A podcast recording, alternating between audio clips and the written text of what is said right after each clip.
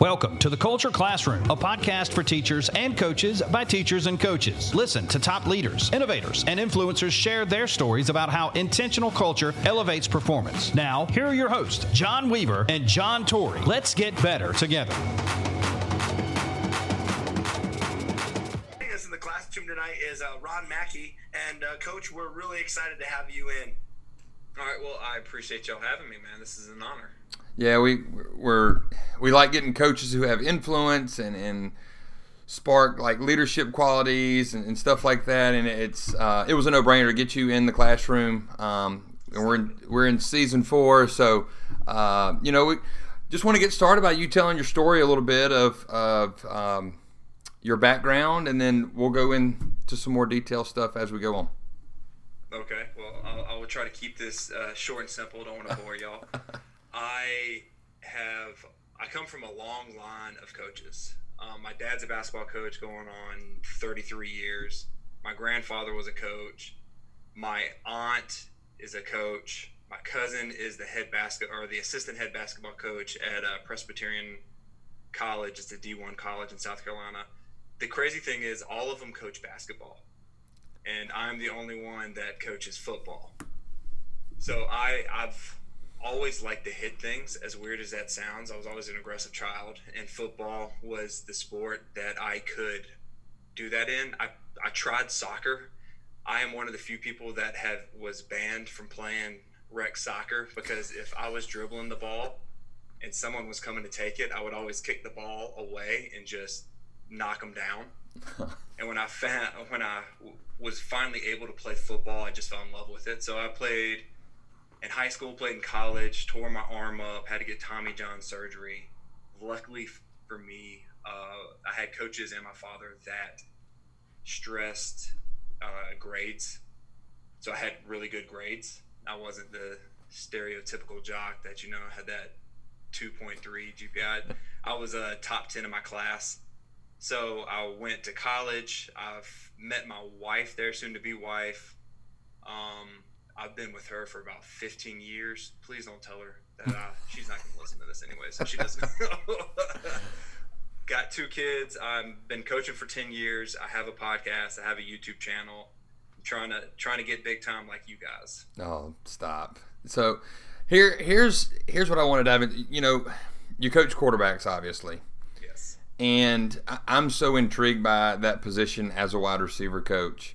On you know, wide receivers have a unit, you know, and there's about nowadays there's four to five guys if you watch spread offenses, and that's what you're big in is spread offenses. I'm, I, here's where I'm. My question is to you about the quarterback room, is, and I tell my kids all the time, like, hey, and I even tell my son, you know, you don't want to really be a quarterback because there's only one that gets on the field at a time, but it's a prestigious position. But if you want to be a receiver, you know, there's four or five, unless you play in, you know, a 1970s offense, there's going to be two of you. Uh, just what's your take on coaching your quarterbacks, the psyche behind the quarterback position? Uh, I'm really intrigued by that and, and what you do uh, to cultivate relationships slash uh, keep the competitive edge inside your quarterback room. Well, where I've been, there's really only there's never really a competition. There's only one guy. Mm-hmm. It's usually one varsity guy and one JV guy. Um, I take it that he needs to know everything I do. So I need to take everything I know and simplify it to its essence so that he knows it. Right. Because you're not playing the game. You know, it's it's really the kid that's playing the game.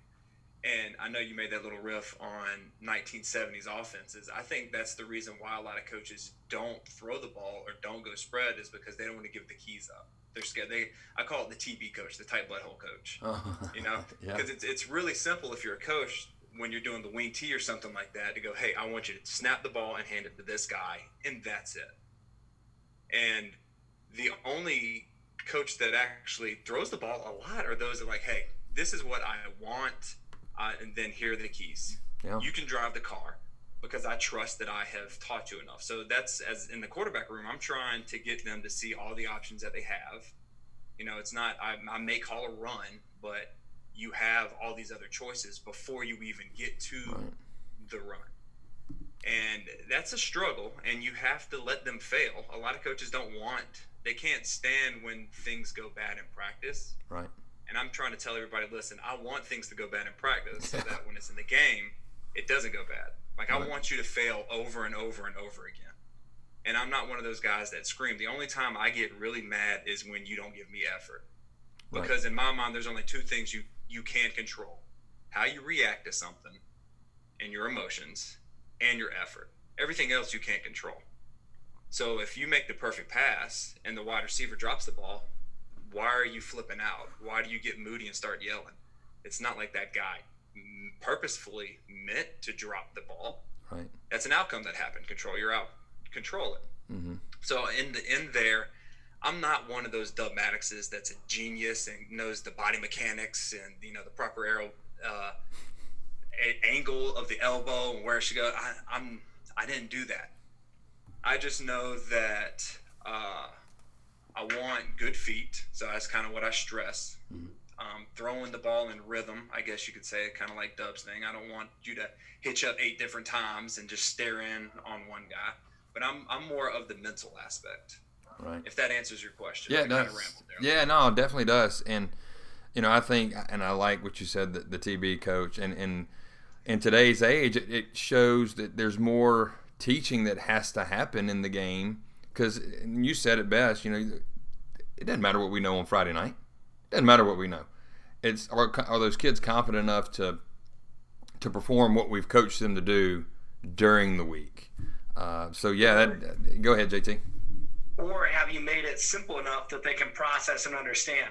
And you know, Coach Mackey, as you're talking, uh, I guess I just think about you know, it's easy to have trust if you've got a senior quarterback and you've had three or four years and to build a relationship with him. It's easy to give him the keys what what do you do? How do you build that trust when it's a sophomore stepping in for the first time?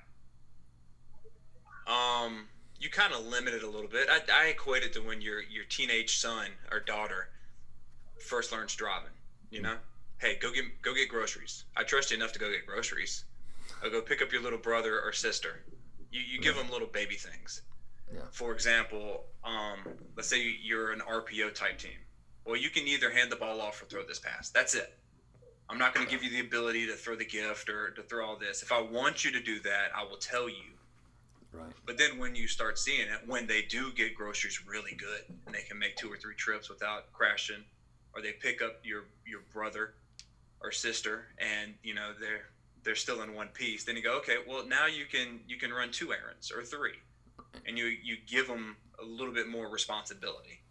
Um, I, I I don't believe in just saying, hey, you're just going to hand the ball off. Because then you as a coach you need to see the future. And if you can see the future we wouldn't be coaching. We would own stock in amazon and google and and all those other things. So i you have to give them at least one out. And then don't get mad if the kid either makes a mistake or the or the defense makes a good play. You know there's 11 guys on the other side of the field that they do make plays from time to time right so don't flip out and and act crazy when just tip your hat and be like, "Hey, that was a good play, guys. Let's go get another one."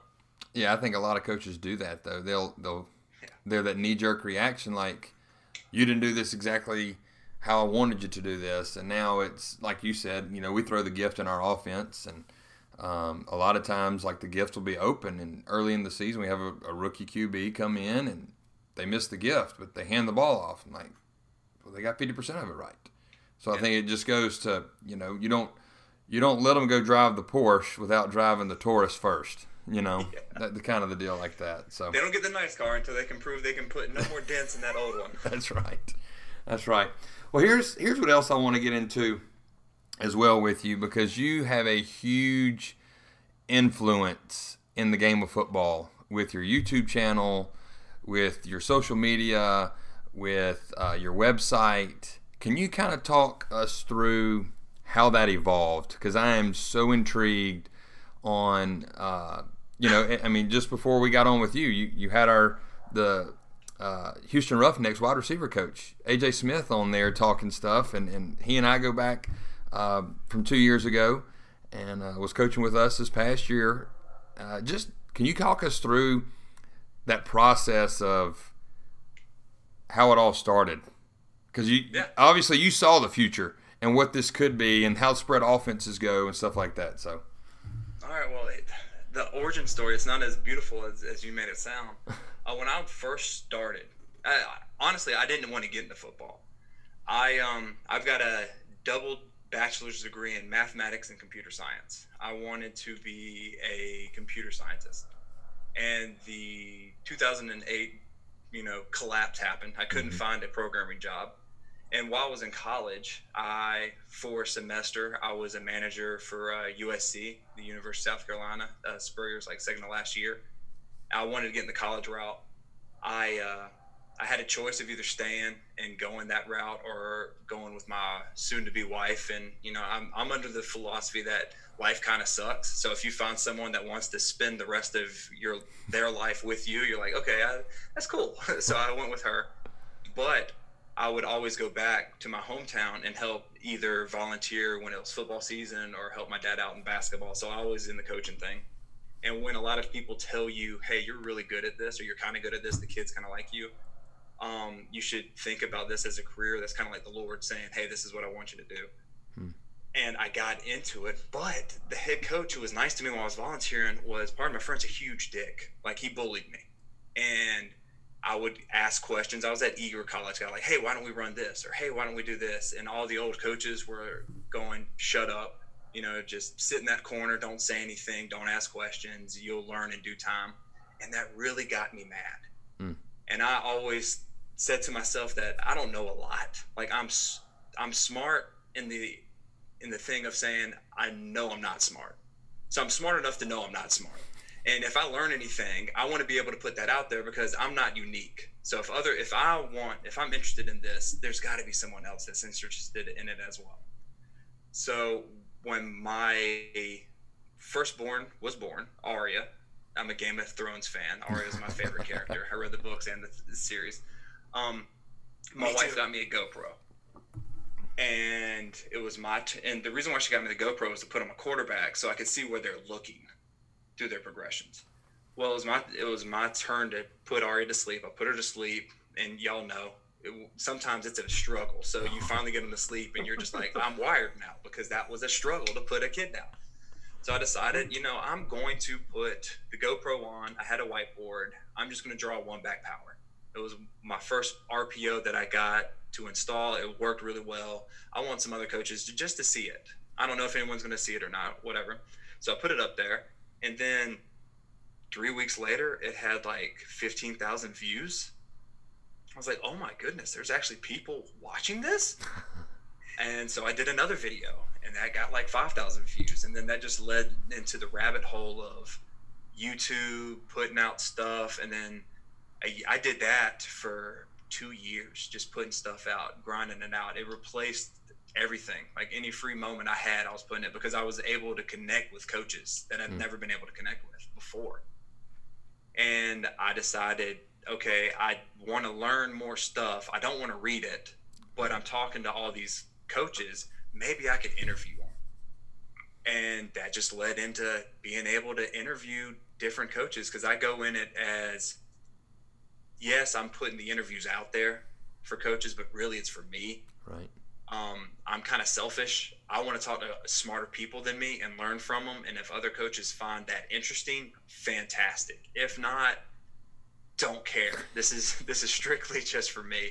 And luckily, all the coaches like it as well. And I've been blessed to uh, make a lot of connections. And I, I'm thrilled, man. Yeah. This it's never a dull day. Y'all know that. Y'all talk to some great guys as well. I'm, again, like I said, I'm just trying to get on y'all's level. no, we're not even we're not even there, man. So that's awesome. Uh, that's kind of how JT and I view this thing. Is um, you know, it's a clinic for us. Every time that we interview somebody, we're going to learn something new, and uh, then we get to share it with others. And Yeah. we're like like we're we want to we want to grow, as we say all the times like let's get better together. Well, we're going to get better. And then if other people want to get better, that's great. So I told JT, I was like, man, I just looked at our numbers and I just do the SoundCloud things. I think they're the most accurate on numbers, but 12,000 people want to listen to us. That's, awesome. you know how many people, and look, this is Brian Kight's thing, but you know how many people listened to us before we got started? Zero. Zero. So it's cool, you know. You know, I just, and I I just, yeah. Go ahead. I'm sorry. No, no, no. I think it's great. Um, and I think human nature says don't put your stuff out there. You know, don't connect, save it yourself, copyright it yourself, don't share it, let people buy it, whatever. And that's just not who Weaver and I are. And uh, so it's really refreshing to hear that that's not who you are either.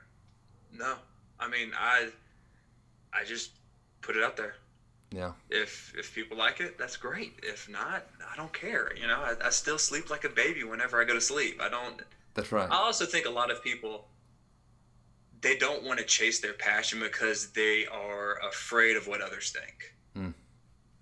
And I learned very early on that a lot of people everybody's their main character in their own story. So they're really not worried about you, you know? And that's fine. I mean, I'm the same way. I'm, I'm the superhero in this story. But if you put yourself out there, especially in this day and age, um, Yeah. and you just share what you like, like I know y'all are huge culture guys. I'm a huge spread guy. Mhm. There's other culture guys out there that love that stuff just as much as there's spread guys. So you got to find your own niche. Yep. And that's how you build a sense of community, especially now when you know you can't even go to the mailbox with fear of catching some horrific virus right now. Great Yeah. point. Great point. you know, it's really crazy. And I think that's so valuable to anybody out there. Uh, one of my best friends from high school, he lives in the Atlanta area. And he talks about how he grew up with his dad being a super entrepreneur, and his dad's no longer with us. And I honor him in my book a little bit with a chapter dedicated to him. But this is my best friend from the time we are in kindergarten. And he just called me the other day, and he's like, "You, you know, you do so many things that are entrepreneurial, entrepreneurial with my book and our podcast and all this stuff that you're describing." And it's like I don't necessarily do it to be entrepreneurial. I just do it because that's who I am in my core at the end of the day, and I want to connect. And you're 100% right when it comes to the world's going to judge you no matter what you do. I could write my same book 200 different times and it's going to look different every time I do it. I'm going to use different words. I'm going to change sentences. I might switch chapters around. The characters might develop more, the characters might develop less. So it truly is just about throw it out there and kind of play as you go and edit as you go and grow and get better and challenge yourself. yeah, perfection is the enemy of uh, just progress. I mean, you, you get your own set. Like, I'm not going to release this unless it's perfect. Nothing's perfect. yeah. Throw it out there. Ready, fire, aim, man. That's, Yeah. that's my motto. That's why. That's why I sent you in the uh, the DM. I was like, we can add, edit, delete, whatever. And there's a lot of times I go back and think about when, because you know, JT and I connected over one of these schedule graphics that I do, and uh, man, how many times did we record the first intro for it to be perfect? I was like, Yeah. what are we doing? And now it's like, you know what? Just put it out there. We're gonna put it out there and just let it rip. And, and you get better with practice over time too. I mean, how long have you been doing this, coach? Me, uh, God, this is, I'm going on six years now. Yeah. That's crazy. So not only are you ahead of the game, but you are way more valuable than Weaver and I because we're only 15 months into this deal. You know what I mean? And so Yeah. you level up as you go. Yep. Exactly. And the, the more you put out, the more you level up. You get you got to wade through a bunch of crap to find those gems, man. Yeah, and that's and that goes back, and this is so cliche that, that coaches talk about all the time is, you know, failure equals growth or failing equals growth and stuff like that. So I, I, I like what you said though. Just put yourself out there. You know, if you fall, just get back up. If you fall twice, make sure you get up three times.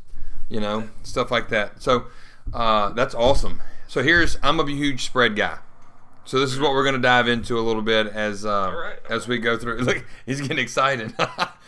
um, I am. let's uh, because I'm huge spread. I mean, I was spread back 2008, 2009 when I was in Louisiana uh, coaching, and, and they had this old coach who was split back veer, and I was like, four point And stands. that's my world now. Like split back veer has a place in spread.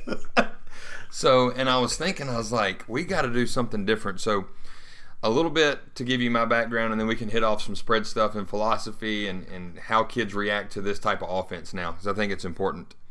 Um, is I learned from Bill Matthews. If you know who that is, Shane Matthews. Shane Matthews, the quarterback at Florida. Yeah, yeah, yeah. Okay, okay, okay. His dad was at North Sunflower Academy when he retired in Drew, Mississippi. Oh wow. Yeah, where Archie Manning's from. Flower? That's the name. North Sunflower. Oh god. I know. Drew, Mississippi, where Archie Manning's from. And Yeah. so I, I learned a little bit about spread from him. And I was I went in, I said, uh, Bill, who are you talking to? He goes, uh, Spurrier. I was like, who? He goes, Steve Spurrier. I was like, stop. And he's sitting at his desk and he puts him on speakerphone. And he's talking about like razor water. I was like, what? And cat and dog, like all these plays that he has, and I was like, what? And he's like, yeah, and he's going up. So that's the offense that we run, and that's when I was like really introduced to the spread, and I was intrigued by it because when I played high school, I was a quarterback, but our receivers were still in the three point stance. Yeah. I mean, I'm just saying, and I'm only 39 years old. So that was 1997, eight. That they're in a three point stance. So imagine, and this is where I'll get into the spread. This is where I'll get into the spread. We call those tight ends up here. by the way. so those wide receivers in a three point stance. So let's here's this is where I want to go. So, you know, you mentioned wing T. You mentioned I mentioned I just mentioned split back veer. That's uh, Coach Torrey's world up in Iowa. Is you know they're going to pound the rock. RPO to them is run pissed off. That's right. You know, it, it's not run pass option; it's run pissed off. So, I want to talk about the kid's psyche for coaches that are hell bent on going on this spread, turning over the keys, as we talked about earlier, letting the kids have options, uh, letting the quarterback have a little bit more fun, and basically let the coaches start playing Madden 20 on Friday nights. Yeah. And one one piece to add to that too, is, and maybe this is a better starting point with Coach Weaver, and I agree with everything Coach Weaver said with where we want to steer this conversation. But talk about like one of the biggest changes in mine, my coaching career is we went from the you know 34 dive to single word play calls.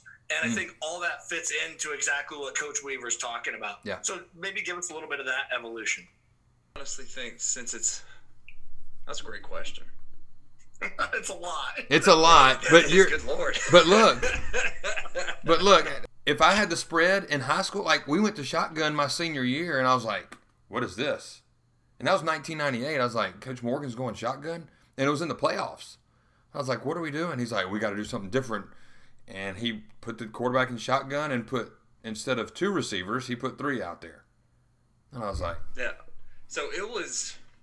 I'm trying to think. Like when I was in high school, you're only three years older than I am. I'm fixing to beat 36. "Okay, So I graduated in 2003. That was right when in South Carolina, Rich Rod was the offensive coordinator at Clemson. Yep, there you go. And, That's the um, right there. Yeah people were starting to dabble in the in the shotgun and stuff. We, we were straight up. I was a part of the state championship team in two years, my 11th and 12th grade year, where I only lost two games. And we were just so athletic that we could have ran any offense and would have been good. We're one of those teams. But luckily for me, we were in the spread. Hmm.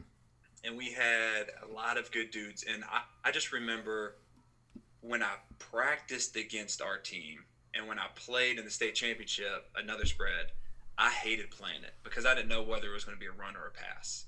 Even though we still ran, you know, a lot of coaches, they still have the same stuff where we're going to spread out and still run. But just the threat of the pass, it hmm. just, it sucked. And I was a halfway decent linebacker. But my best games and the games I love playing against were teams against the wing T and things like that because all you had to do was just follow the guards. Like I don't, I still don't understand to this day why people hate the wing T. Yeah, I think it's because coaches just overcoach and complicate because they don't have a, a set way of doing things on defense. You know, just teach your linebackers follow the guard, whichever side of the center you're on. That's the guard you follow. yeah, read your triangles. Yeah, read your triangles. That's it. That's it. Watch the, watch the wing away. Yeah, Yeah, yeah. um, but then once, you know, a couple of teams were successful in the spread and it started showing up in college and things like that. And you could see a lot of the smarter guys passing the ball around and stuff like that. Kids were like, oh my God, that's awesome. I want to do that. And then I think the advent of the bubble mm. just changed changed everything right there. Just from a kid's perspective, like, oh, I can get I can get this pass. All I gotta do is just backpedal. Yeah. That's it. And I can just catch it and, and throw. And that it really it, it, it changed with Mumme. Mumme and Leach when they went to Kentucky and they showed that hey, you can pass the ball and be successful, and then you have those early adopters, you know, that are like, you know what, I'm going to try this as well. And nothing else is working, so let's go ahead and try it, and then that kind of has a multiplying effect.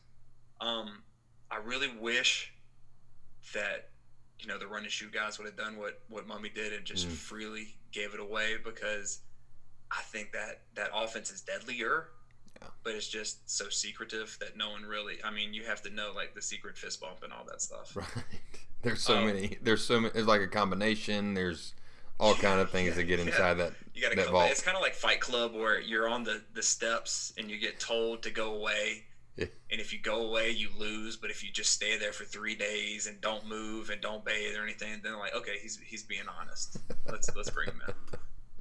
But I just think that when kids see that you're able to pass the ball and have success and stuff like that, more kids come out and it's kind of like a feedback loop. Mm. Yeah, everybody. That's why basketball's so so fun. I mean, let's be honest. If you have a group of guys, let's just say ten guys, and you roll out a basketball and you roll out a football, everybody's gonna go to the basketball. Why? Because you can pass the ball, you're running around, you're in space, everyone gets to touch it at least once during a game, and you don't have that for football, especially for teams that just hand the ball off. They don't want to play football. That's why their numbers are dwindling. And if that hurts your feelings, I'm sorry. It is true. I mean, in this day and age, if you got to do one or two things, you got to have a, a, stout program that wins year in and year out, and guys just want to latch onto that and say, "Hey, I'm a part of this program." You know, look at me. Right. Or you've you've got to be fun. Yeah. Because you're you're competing with a lot of stuff now. Yeah and I, I don't care. You can blame Fortnite or video games, or something like that. When I was coming up, was NCAA uh, football. Everybody wanted to stay home and play NCAA football. You know, that's it. Or uh, Xbox. Before that, it was Nintendo and Super Nintendo. You're always going to find. I, I, mean, shoot, back in a- ancient Greece, what uh, Aristotle was complaining about the youth. I mean, it goes back to BC. So you you need to change with the times, and I just find that when you spread it out and you you let everyone touch the ball, everyone gets excited. Yeah, and that's you know that's what we did. Uh, you know, Coach Davis, our head coach, is he's an evolver. He he takes pieces and kind of blends it together, and then you know that's kind of the reason why we threw for 593 in the championship game. I mean, that's unheard of in high school football. but he he has this idea that he with the RPO and the way we go and the way we play, I mean, our numbers are going up and up and up. I mean, and we went to state championships and lost. Like we'd get to the game and lose, but kids were still wanting to come out because we're passing the ball around, and he's coaching quarterbacks. Yeah. He's got, you know, he's got the VAR, he's got that, but he's making it fun to where on Friday night it's like he's got a controller it's so fun. And and he's better than when you actually teach your kids. Yeah. And they come to the sideline and like, hey, they're doing this, they're doing X. We need to call Y. Mm-hmm. And then when you're on the sideline and you call Y before the plays even snap, you you go, hey guys, touchdown. Yeah. And it actually happens. I think that's the best feeling in the world, like yeah. of anything. You know, I just think it's amazing. You you feel like you're the smartest man in the in the world. Yeah, so I'll tell you a quick story about how the spread kind of saved one kid on our team. And uh, if you see the picture, uh, it's like one of my probably favorite coaching pictures where I'm jumping up in the air and I'm like bringing down some thunder or whatever with a kid, like chest bump, like going and doing the jump with him.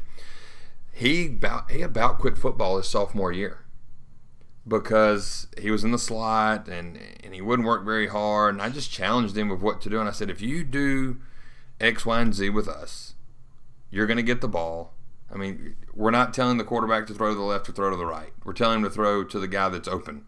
You know, you got to go yeah. through progressions. Are you capped? Are you uncapped? Or, you know, and he we called him the prep killer because the first game he had nine catches for 115 yards. The second time, this is insane. He had seven for 185. And this was a kid that was going to quit, but he, Yeah. you put us, put us in a in an I formation team where we have a split in and a flanker, and there's only two dudes, and they run them in, and that guy never gets on the field. So I think there's so many success stories with going to the spread and getting multiple people involved and, and going tempo now, which is a game changer, and playing even faster. Uh, it helps save kids and bring. I mean, the kid I just talked about, he's like five seven, a buck forty five. Good lord. You know, and he just. I mean, he's just. It's fun for him, and, and I think, you know, you bring you brought up the analogy about basketball. It's like basketball on turf or grass, whatever you play on. Yeah. But it just. It, You know, I think I think another characteristic of the spread that's changed in the last 15 years too is the take the mobile quarterback and allow that can throw. That's an athlete. Take your best athlete, put him at the quarterback position. Because in high school football, your best athlete has to touch the ball every play, doesn't don't they? I mean, Yeah. that's still a, uh, a key point that doesn't matter what offense you run, that has to happen. So then the spread is perfect because then you have three or four multiple weapons. You've got a power run game that you can run out of it too. And now all of a sudden your quarterback is another runner. So you give the defense another person that they have to account for. Yeah. That's the beauty. That's why I love it, man. So what? What? We'll go into philosophy a little bit with you. Okay. Um, with spread, are you a call a run RPO? Like, is your run always going to have an RPO with it, or are you just going to have straight runs sometimes? But every run's going to have RPO. Yeah, and I've gotten away from the key screens. Because here's my thing. I, I know you're going to hate this because you're a wide receiver coach. we put those guys out there to catch balls. We don't put them out there to block. Fact. All right? So I'm gonna let our head coach hear you say that. I'm gonna, I'm gonna, when, I'm gonna say you need to go listen to this part. Just listen. He's four minutes. I, I just hate, you know, it's that Chip Kelly, um, you got to block if you want to get the rock. No, if, if I want you to block, I'll take you out and I'll put another guy in that's sole purpose is to block. So we, you know, we did the key screens and I call them the L and the R. You know, people got X and Z. I'm just dumb. I don't know what the X and Z is. So, you know, you're on the left side, you're on the right side. That's it. Uh, they would always get blown up by the by the corner because the corner doesn't have to worry about it. You know, he if he sees a screen, he just has to go and just meet. And I'm asking my guy to sit there and and hold the line when a guy's got like a six yard head start to come and blow him up. To me, that's dumb. You know, that's that's really dumb. So what we did instead was we just put everybody on hitches, all four guys on hitches, and then the quarterback comes up and he goes, "Okay, which do I have anything? Is anybody open pre-snap? If it is, he just catch turns and throws it. And the way we teach our hitches to the uh, wide receivers is just one two turn. That's it. So you know it's one two, and then when they turn, the ball's right there. Then if it's not there, then you know you just you just run your stuff. Yeah. And I want I want my guy to have the chalk last because I I I don't know what the hell that guy's gonna do defensively. There have been games where we've prepared for like a three four cover one, and then we get out there and it's a four three cover 4 mm-hmm. Haven't seen it at all, you know. And I just think that I can't control what the other opponent is doing, but I can control what we do. So I'm going to focus more on what we do and not what they do. Yeah, that's a great point. You know, I, everybody has this millennial Oklahoma where they have this and that. Like, I'll tell you, I got chewed out because our receivers weren't blocking good enough. And it's not like that we weren't doing the drills. It wasn't like we were not tough enough. I mean, we were doing it, but you got, like you said, you got a DB coming down. Like, what are we doing? It's like, well, and then you watch these. cut. Yeah, you watch these college guys and like, oh, they're getting eight to ten yards on that. Well, yeah, look. Okay, sure, we're in high school. Let's let's, you know, Those guys are six five and have a like two twenty. yeah, They lift all the time, and you know, I, like you said, you're slot.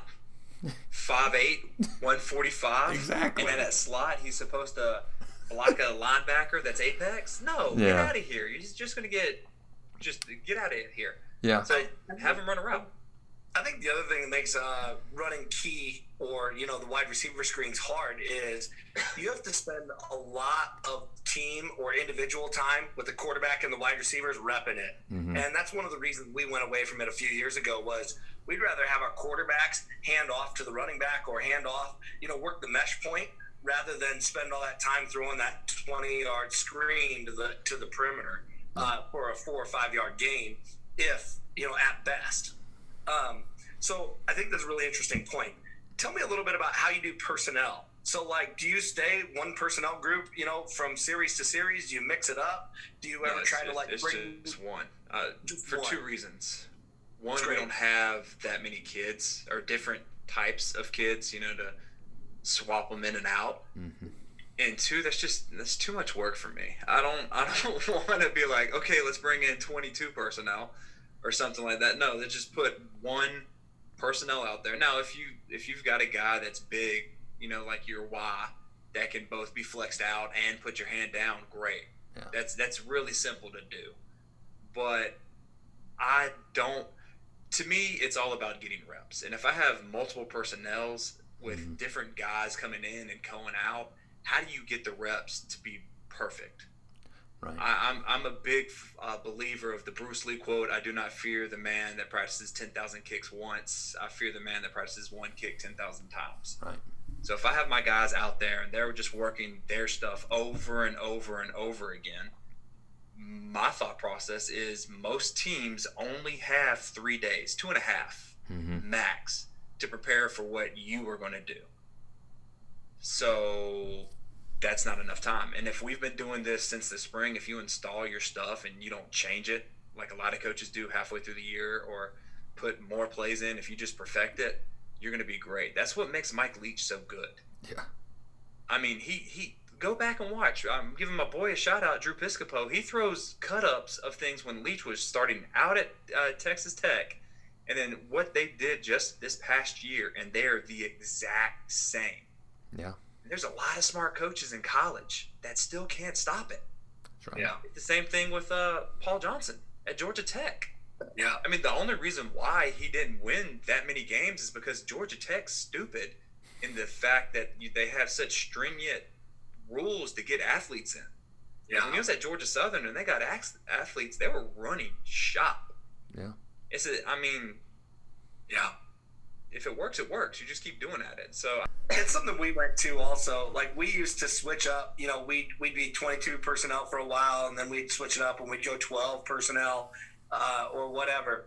And uh, we've started to go to now every other series. So while the defense is on the field, offensively we're together, getting our next grouping, rotating kids in so that we can get as many touches or as many snaps to guys uh, on our team as possible. Because really it's that bottom third of the roster that you have to work into the game. Because if you don't you're limiting your potential as a team. That's interesting you, you, you brought a point. We don't use x or z either. We use l and r and the left stays on the left and the r stays on the right instead of flipping those guys back and forth. Um, so that, that's interesting. There's a lot of things that we do that you do that are eerily similar, and I was like, I call wow. my slot the F because he's the freaking fast guy. Uh, we're we're still H Y, and then here's what's funny, and I'm I'm probably going to show my ignorance, but all these personnels, like I'm terrible at math, and I don't want to remember what 12 to who's the running back, how many receivers, oh, how many, like I, don't tell me that. I don't want to know what 22 and 23. So when I did this thing in uh, in Arkansas, they were like, "What personnel?" I was like, "We're in regular." Like, "What's regular?" I was like, "We have a H in." They're like, "What personnel?" I was like, "It's regular." I don't know. We call it regular. What about your receivers? What about what about when y'all are in ten personnel? I was like, uh, "That's I think cheetah." You know, and then we had like rabbit. Like we just called it stuff like anything. And this is, and you can correct me if I'm wrong, but anything that clouds up those kids' brains yeah. of like what all right, 12 personnel, 22 personnel. Like who who's running back? How many tight ends? How many receivers? What I mean, I mean it is like for me, and I played quarterback, and they're like, we need uh, 22 personnel. We're gonna run 30 dive. I'm like, I'm just handing the ball off. Okay, you know. Yeah, I agree. And then you get into personnel. Is it 11? Is it 20? Yeah. Well, if he's on, he's off. I'm saying I, I don't, I don't know. I don't know. I don't care. If I'm being 100% honest, I don't care. I just want to get that ball across that white line. yeah, that's it. That's it. That's it. and I think it's about simplifying the game too, because as you guys are talking there a little bit, and, and I know we kind of make fun of it, but, but this is where football has evolved uh, from when we all played. But I remember in college, like 800 series was our sprint out passing game, you know? And so it's like everyone's on the sideline, 800, 800, 800. Well, that's great, but that doesn't help me on the field, you know? I still have to, then I have to process 800, and then I also have to get the play call of what's actually going to be called. It's way easier to just have your grouping and go, and we play a lot faster that way. All right, so I got to ask you this, Ron. You ready? Yeah. NFL play calls. While we're on this deal about simplicity and effectiveness and faster is better, I want your take on why these NFL calls are so long. I know it has to tell everybody like what to do. It seems like you're you're solving a, a jigsaw puzzle. Then you say cut, and then something else. You're getting them two plays in one. My uh, my favorite is that that um, what is it? Jon Gruden when he was at the Bucks, was it Simms or whatever was having such a difficult time getting it out, and it was like a paragraph, Yes. and Gruden was getting mad. I I think in the NFL, I've I've probably read this from Chris B Brown, who's a genius. Uh, since there's so many trades and you don't guys they pull up and guys they don't, and Ross, they have to have that long so it tells everybody what to do. I do know that when that one year at the Patriots, when they went fast, they brought in Chip Kelly the year before, and then Mhm. they used tempo and everything like that. They were one word and they were just killing it. Um, I, those NFL guys, I don't know. They have all that time too. I think they outthink themselves Yeah. and everything. I mean, what I loved about the XFL was you could hear what Mumme was calling, and he was just straight up like Blue 92 Yeah. or June Jones. You know, he was Ah. just like trips right, sixty one go, and you, you just know what it is. And then you have someone like Norm Chow who's speaking a book, and they just break down the play breaks down. I I, I know. Yeah, and I think, and, and you go look at the XFL, and I talked to AJ about this. A lot of the coaches brought the NFL mindset to the XFL where you didn't have that time to prepare. You didn't have that amount of time. And I think that's why Houston was so successful with uh, June was they kept it so simple Yeah. and were effective. You know, and I hated the season got cut short with COVID nineteen or whatever it is. So I hate because they were they they were doing so many good things. And Uh, I was surprised by the the practice structure. How simple it was. June's practice was simpler than the air raids practice. mhm. Yeah. And that's what that just proved to me right there. Even if you think you have a complex offense, if you know it inside and out and only have a couple of plays, you can be really good at it. At the end of the day, it's a game. Yeah It's a game that you want kids to play, and coaches want to, to coach to forget about all the bad things. It's a distraction. yeah And sometimes I feel as coach, yes, you want to build up the men. Yes, you want to prove, you know, give them life lessons. But sometimes we make it a lot more serious than it really is. Because those, I don't know how it is at your school. At all the schools I've been at, all the kids come from a broken home. So they don't want to go home. Yeah. You know, they, they really don't care about, let me take that back. Some of them care about the game but a lot of them just want to be around their friends or like to be around adults that actually like them that's not yelling at them all the time or telling them they're worthless Mhm. and things of that nature and if you take that approach that hey this is a two hour distraction that the kids can feel loved and that you can have fun then good things are going to happen but a lot of coaches go out there they scream Oof. they yell they dog cuss and all of that stuff and then they wonder why kids aren't coming back out Yeah. it's like put two and two together buddy you know, I just went to a workshop and we talked about that where really you want to talk about simplifying our athletes. You're either coaching one of two people. You're coaching the abandoned or the people with abundance. Yeah. Hmm. And it, it comes down to exactly like what you're saying. It's got to be fun. They've got to they got to feel like they belong there. They've got to feel like their their time is valued and that they're making memories. Otherwise, it's like we talked about earlier, where there are so many other things they could be doing. Yeah. yeah. It I I look at it also this way, and this is really weird because you know, if you think back and reflect on your own high school experience, you you don't think about a lesson. Oh, I'm glad I learned the quadratic formula. Oh man, I, I wish I can go back and relearn Romeo and Juliet. But what you do is you you reflect on those teachers that actually showed that they cared, that you had a relationship with. And I know that gets lost in this you have to win all the time or you got to get the test scores up or something like that. But my approach, both on the field and in the classroom, is when you leave me, you're either going to leave the same way you came in, so whatever mood that was, or you're going to leave better. I'm never going to make you be worse when you leave my classroom. Right. That's just my philosophy. Yeah, and I tell them a lot. Kind of woo woo. Yeah, I, I tell them a lot. Like, there's kids like you can tell when a kid's had a bad day. You can tell that. And I tell them could we go through some gates to go on our practice field, and I said, look, here's my challenge to you. Whatever's bothering you, when you cross over that gate, leave it there, and forget about it. It's your now. If you want to come back at the end of practice, you can choose to pick it back up or not. When you go back in the locker room, when you take it back home, like if you choose to pick it back up or not. So I think a lot of times, and that you bring up a great point, it's the relationships that the coaches build with your players. Like, and I think about Tony Dungy when you said the yelling and the screaming. Tony Dungy never yelled, never yelled. And you go back to it is a game, it is a game, and at the end of the day, I mean, as we're going through right now, there is no game. Yeah, I know. I know. There is no game on all levels. And, you know, I, I'm reaching out to my kids now via this, just sending them messages and communicating with them because a lot of them don't know what to do because they don't have that relationship piece of their friends seen in the locker in the locker room or even in the hallways at the locker before they go to break or lunch or whatever. Um, and I think that's what's missing, uh, and, and kids thrive on that. They want that companionship, that relationship piece. Yeah, I completely agree. Well, I don't want to take up much more of your time, but there is one thing we always ask every guest. What's that? You ready? It's your it's your carrying trademark, and it's a Jon Gordon deal, Okay. and it's for Coach Torrey. He wears purple shoes during uh, on wrestling match days.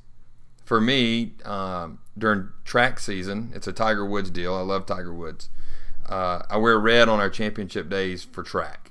Um, in football, it's I write handwritten notes to my guys uh, before every game. So, do you have anything like that that you do with your quarterbacks or any anything? Do you have a carrying trademark? Okay. When uh, this is this is great. I don't know how many. Growing up, um, my favorite movie was Basketball. Have you ever seen that? Absolutely. Okay, so do y'all know the happy dance? When they would get in a bad mood and be like, dude, do the happy dance, do the happy dance, and they have to do it. Well, for my quarterbacks, if they get in a funk, like I've done this in the middle of a game before. And here's the perfect story. We were playing our, our rival, and my quarterback was struggling. He threw an incompletion on first down. He pulled he made the wrong read on the zone read and lost three yards. So it's third down and like 14. He's moody. Head coach calls a timeout. And I could just tell my guy was in a funk. So the head coach is just screaming at him. I get my quarterback off to the side and go, do happy dance. And he's just looking at me. I'm like, do it right now. Man, coach, I ain't doing the happy dance. I mean, it, it was against our rival. It's packed. Everybody's screaming. And I go, I swear to God, if you do not do the happy dance, I'm taking you out right now, putting in the backup. I will get fired. I don't care. You're going to do the happy dance. So he looks at me and he goes, "Do the happy dance." And I go, no, no, no, no, no. You've got to do it. You got to do the happy dance. And by that time, my head coach turns and he goes, "What the hell are you doing, Mackie?" I was like, ah. I was like, "Do the happy dance." So the cornerback's like, "Do the happy dance." Do the happy dance, and you can't do the happy dance. Like I was smiling right now. You can't do the happy dance and not have that feeling of like, "What in the world am I doing?" Yep. So then we go out there. I call the play, go out there, and he throws a 34-yard touchdown. And he was just like, I can't believe that worked. And at the next uh, team coaches meeting or whatever, the head coach tells that story and is like, man, I, I was like, what the hell are you doing? but he threw a touchdown, so I wasn't going to say anything. I was about to chew you out, but you got the result. So, long-winded story is when I know that my kids are in a bad mood, and this goes for everybody on the offense. I tell them to do the happy dance, and they have to do it. That's And awesome. I mean, and, and the crazy thing is sometimes I get in a mood, and the kids go, "Coach Mackey, happy dance, let's go," and I. You can't dish it if you can't take it, so I have to do the happy dance. I've been known to do the happy dance on the sidelines before when something's going on, so that's my trade. I love it. I love it. Hey, really appreciate your time in the classroom tonight. And uh, Coach Weaver, I don't know about you, but I got better.